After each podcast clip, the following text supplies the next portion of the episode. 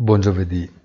È stato necessario aspettare di leggere i verbali dell'ultima riunione di dicembre per capire che la Fed ha forse atteso troppo per invertire la propria direzione di marcia. Il problema è che adesso i mercati hanno compreso che probabilmente i tempi e i modi in cui la politica monetaria verrà adeguata ad un contesto di crescita accompagnata a quella che doveva essere una fiammata inflazionistica saranno diversi da quanto creduto.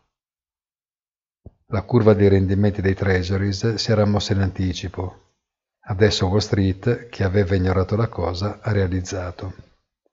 Mancano ancora 20 giorni alla riunione del Federal Open Market Committee e c'è tempo perché i portavoce della Banca Centrale possano dare chiarimenti e rassicurazioni.